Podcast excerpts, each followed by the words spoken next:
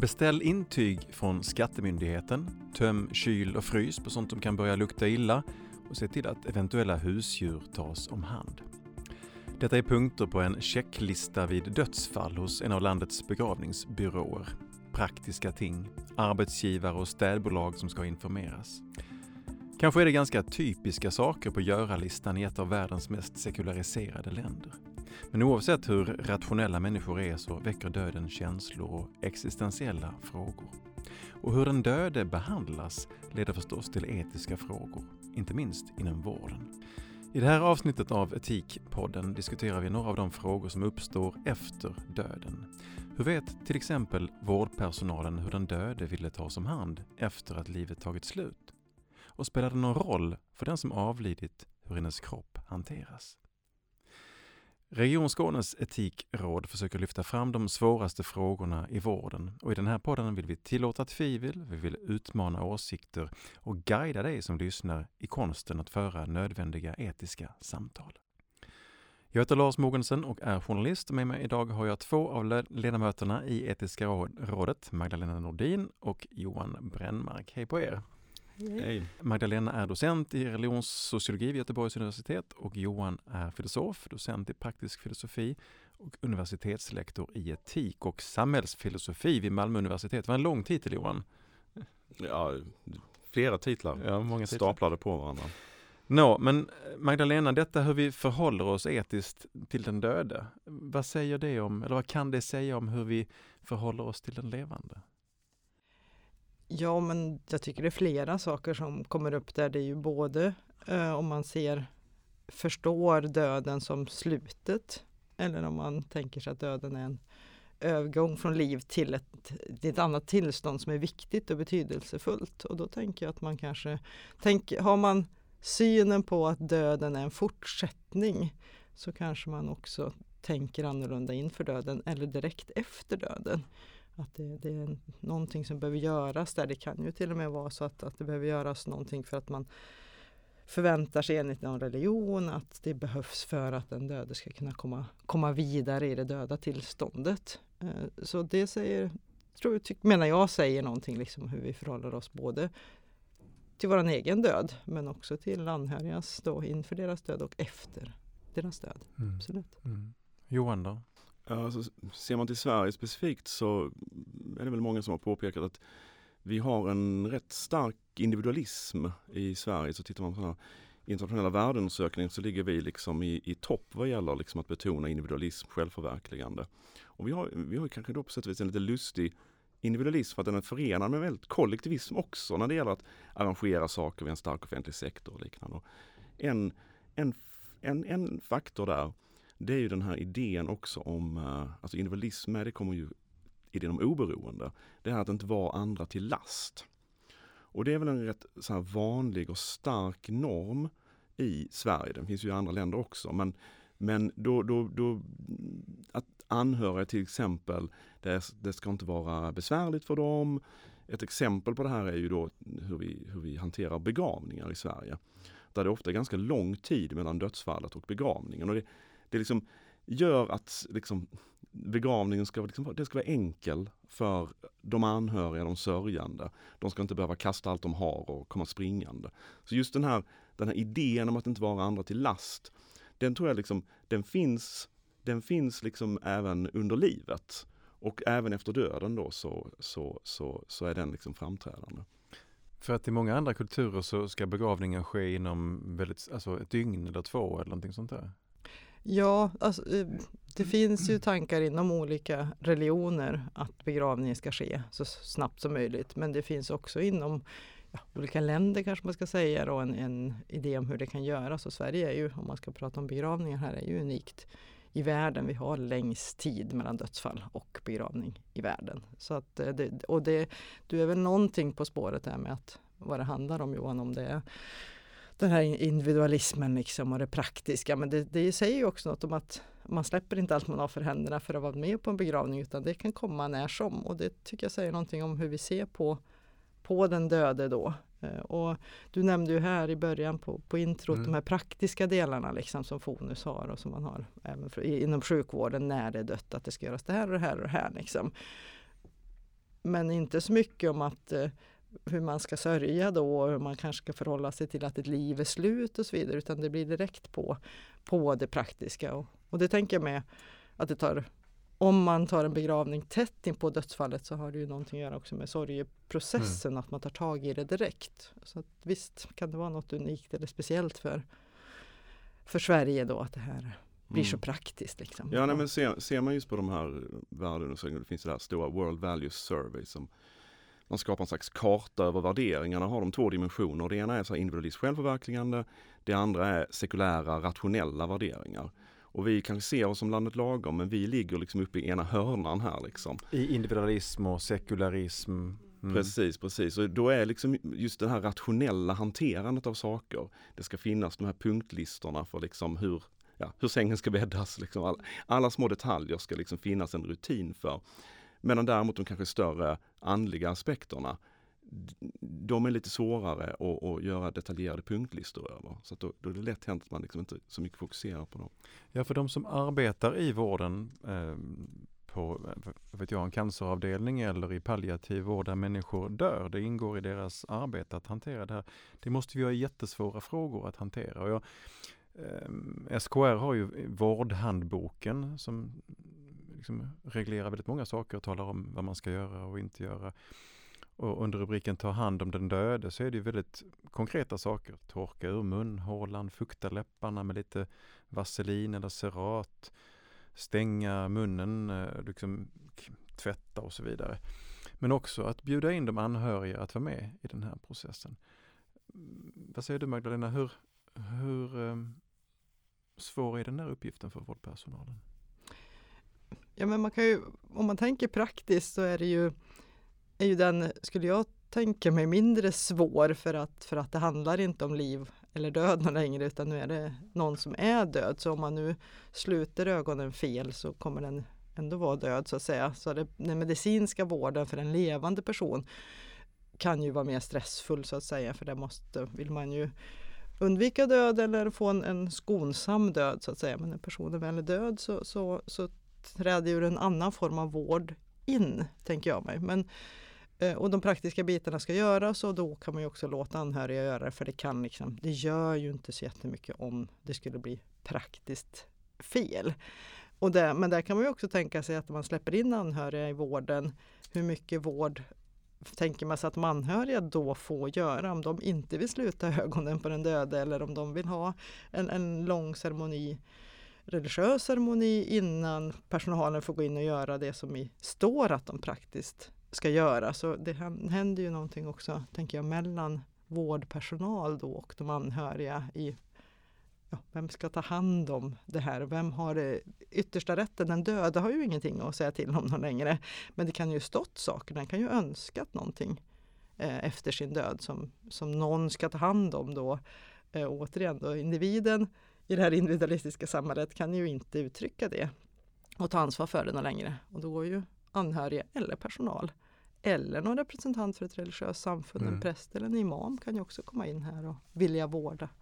Men hur viktigt är det för, för den levande individen att veta att hon eller han eller hen blir liksom omhändertagen på det sätt som hon önskar efter sin död? Ja men det, det beror ju på vem personen är. För vissa kan det vara jätteviktigt och för andra kan ju det här liksom, samhället som, som Johan nämnde här så kan det vara att ja, men, död, är jag död så är jag död. Liksom, då, då spelar det ingen roll vad ni gör och helst gör inte för mycket. Jag ska inte vara till last efter min död. Och för andra kan det vara direkt avgörande att veta att jag blir omhändertagen enligt vissa liksom, ritualer för att jag ska komma vidare efter döden så jag inte fastnar någonstans mm. i, i min död. Så att eh, det, det kan vara väldigt, väldigt olika tror jag. Ja, och en, en, del av de här små praktiska sakerna som ju till viss del nästan kan genomföras mekaniskt kan ju också ha liksom en, en, en djupare innebörd. Att jag tror att många av de här sakerna handlar om att den döde ska upprätthålla på ett sätt en slags värdighet även i, även i döden. Och återigen, jag menar, värdighet, det handlar mycket om relationer till andra. Värdighet är någonting som vi till stor del har eller inte har i relation till, i relation till andra, bland annat till anhöriga. Då, va? Och har man den här liksom väldigt starka oberoendekänslan eller idén, då kanske det här är någonting som man vill inte den döende eller den döde tidigare liksom, kanske inte skulle vilja släppa in de anhöriga i den, utan de anhöriga ska liksom aldrig riktigt behöva se vad ska jag säga, dödens fulhet. Och eh, då blir det viktigt för personalen att hjälpa till med den, liksom, den övergången då så att de anhöriga, eh, de anhöriga liksom då slipper se det. Och det kanske också de anhöriga heller, heller inte riktigt vill se. Men det kan ju också finnas andra, eh, andra värderingar då, eh, där man kanske har en idé om att tvärtom de anhöriga ska vara en del av den här, den här övergången.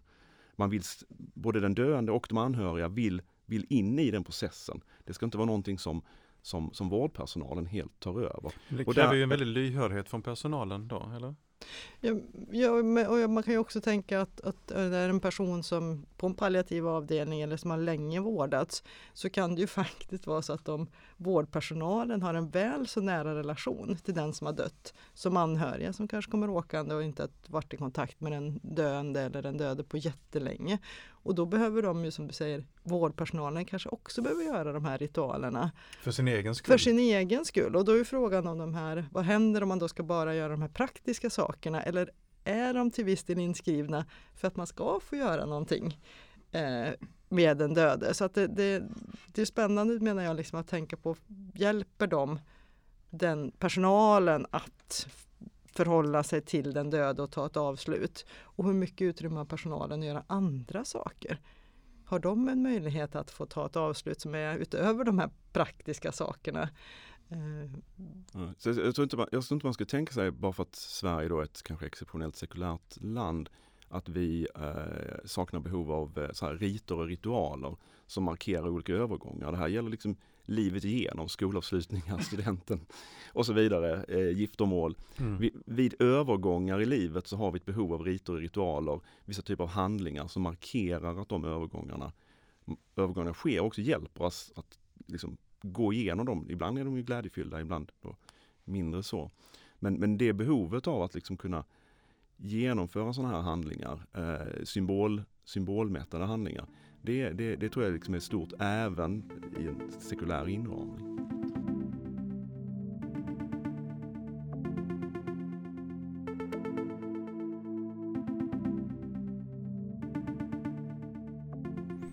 Det där har du forskat på en del eh, religiösa riter och, så i vården, eller hur Magdalena? Ja, vi, vi tittade på religiösa behov av människor som var inom vård och omsorg och, och om det, hur de såg ut. Inte om, om hur mycket det fanns och så vidare utan mer när de fanns, hur såg de ut? Eh, och, och bland de som hade ett behov så var det ett, ett tydligt behov och ett önskemål och en önskan om att liksom kunna få utföra vissa sådana riter och ritualer inom, inom vården. Men det fanns ju också en förståelse för att det här kunde göras sen, att man kunde hålla upp, pausa. Men hur mycket plats finns det för religiösa uttryck eller riter då i liksom, vården är liksom konkret och handfast. Det finns göra-listor, stäng ögonen, stäng munnen. Eh, och vi är ett väldigt individualistiskt och sekulärt samhälle. Finns det plats för religiösa uttryck där? Ja, men, men det är det jag tycker då är spännande med, med efter döden, för att där, där skulle det ju kunna finnas det. Eftersom man inte behöver hålla på med livsuppehållande eller botande mm, praktiker, utan man kan ju då ge det tid efter döden. Att det gör väl ingenting om, om en hel familj kommer in och barnen är med och man får sitta länge och man får gråta och man får liksom vara tillsammans med den döde länge över tid. Eh, så, så där öppnar det, ju, öppnar det ju upp för den möjligheten. Tycker jag. Mm. Um, har du också tittat någonting på, på alltså hur, hur vårdpersonal konkret gör då? Alltså, förutom de här rent medicinska, eller man ska säga, praktiska sakerna med den döda kroppen. Vad, vad, finns det för exempel på hur ritualer eller så som utförs? Ja, e-, en sån som, som vi såg i den studien och som, som jag vet har hört senare också, den, en praktisk sak som man gör att när någon har dött så är det vanligt inom då sjukvård att man öppnar ett fönster för att då symboliskt släppa ut själen som ju troligtvis kan komma ut i vilket fall, även om inte fönstret öppnas.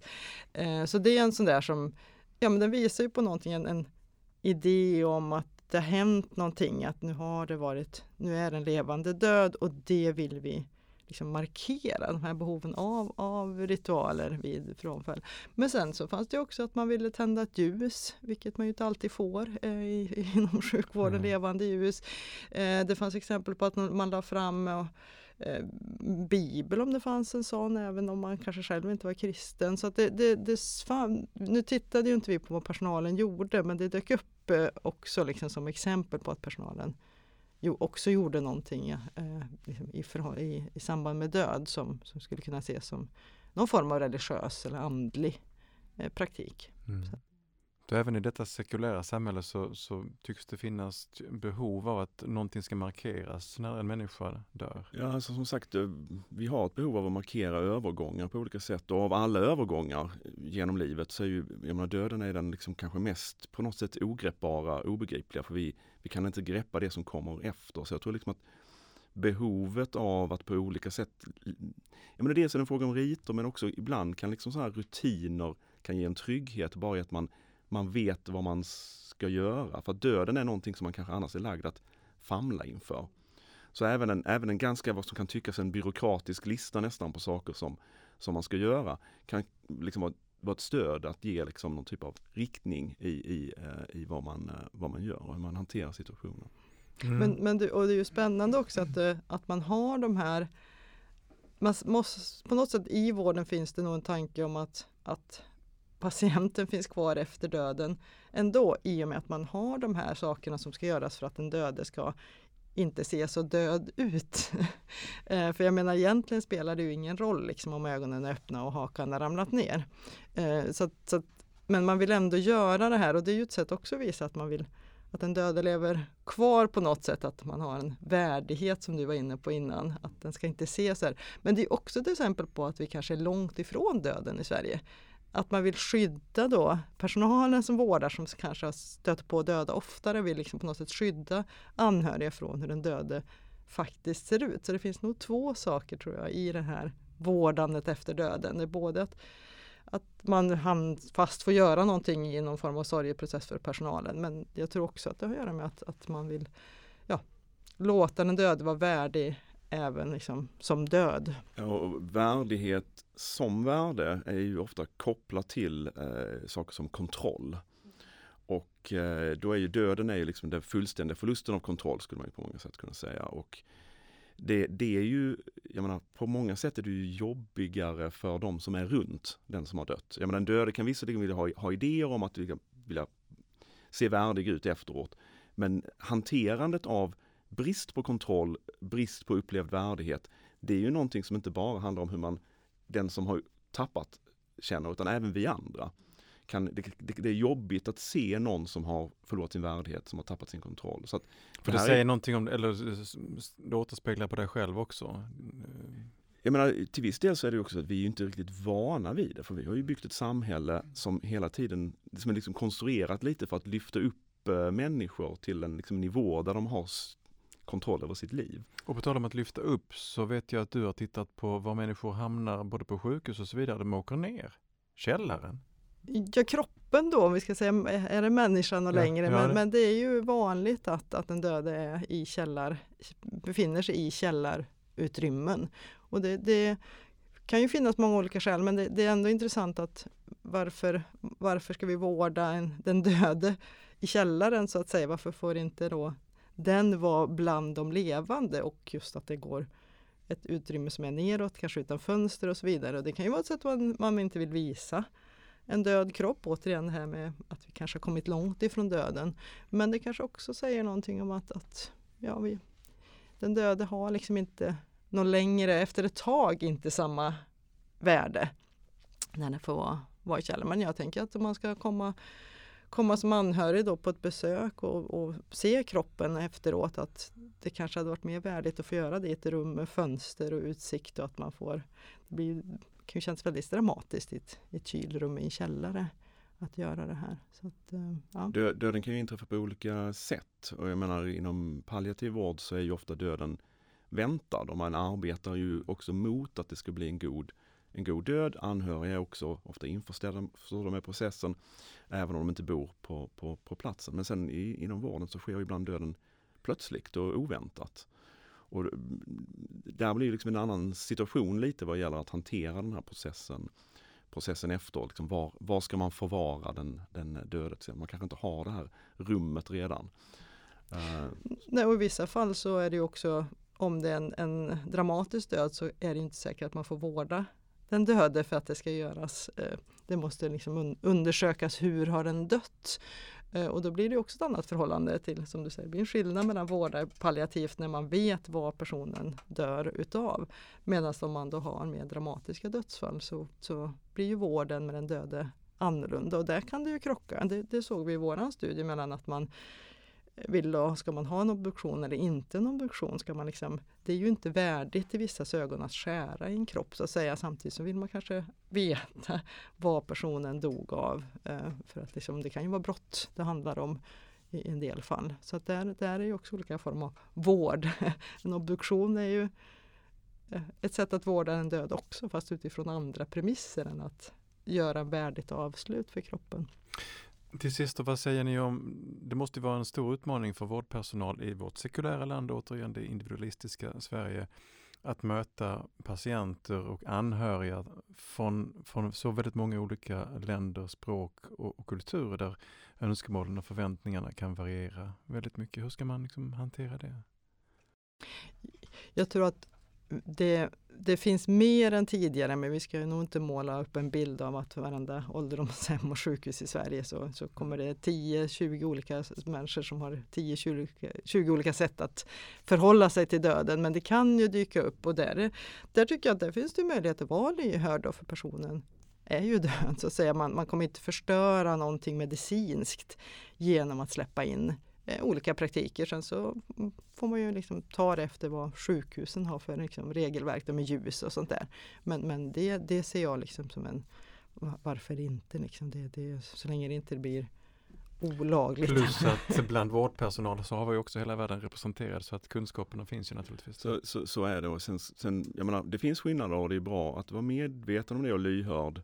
Men sen ska man också komma ihåg att det finns enorma individuella skillnader så att jag menar Liksom, så det är inte så att vi liksom, man är från en kultur och då är, måste det vara på det här viset, utan det finns individuella skillnader. Och sen finns det också liksom, kulturövergripande värden, som jag, värdighet som vi pratat tidigare om.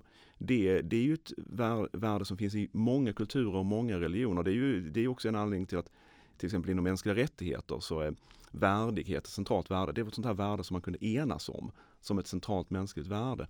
Sen kan det finnas olika sätt på vilka man visar och upprätthåller värdighet.